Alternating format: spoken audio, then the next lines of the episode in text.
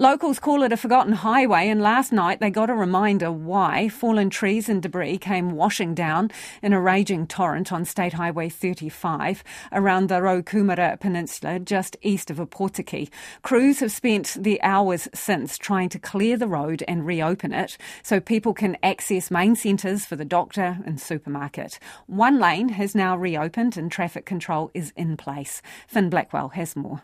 Locals say they're used to having slash come down in the area, but the fallout caused by closing State Highway 35 from Beach Road to the Motu River Bridge has been felt around the region. Lisa Faripapa works at the Te Kaha Beach Hotel, around 70 kilometres east of Opotiki, and says the closure meant her guests had to delay important plans. Just sad for the whānaus. You know, they've got medical appointments they need to attend. Whānau need to access food and all the other services available to them that they aren't able to use at the moment. She says someone needs to take responsibility for the mess. It's a topic beyond me and beyond us, and I think it's a conversation that needs to be had. Someone needs to be held accountable. Ms. Faripapa says the community has experience in these sorts of situations. We're all resilient in terms of this we kind of just have to ride the wave and wait.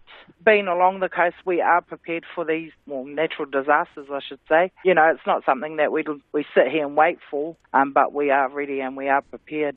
Ten minutes up the highway in Te Kaha, Coastal Hideaway manager Craig Morris says he had to spend the morning ringing guests to tell them the bad news. You got people booked in. It's um, you know, you got to chase them up and tell them what the situation is and try and find alternative solutions for them. You know so that they can, um, you know, fulfil our, our, our commitments as, as a accommodation provider. He says slash in the area is an ongoing issue. I think this is a, a problem that's uh, in this particular area in the East Cape, and not just us, but I mean further around towards Gisborne as well. I mean, it's, it's a problem that's not going to go away. So, yeah, there needs to be some solution found, or uh, some sort of remediation, or whatever. But it's certainly ongoing.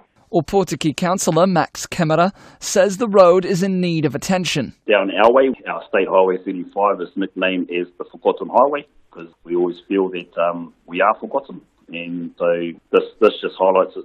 He says communities on the coast rely on the connection for their everyday needs. Any road closure like this or blockage like this is um, is always significant for us on the coast. For our people there, like um, we're really reliant on getting into Opotiki or Whakatane to do our shopping. It's the closest supermarkets to us. So for some people on the coast, it's like a, a five-hour round trip. Waka Kotahi says it knows State Highway 35 is an important connection for businesses and residents.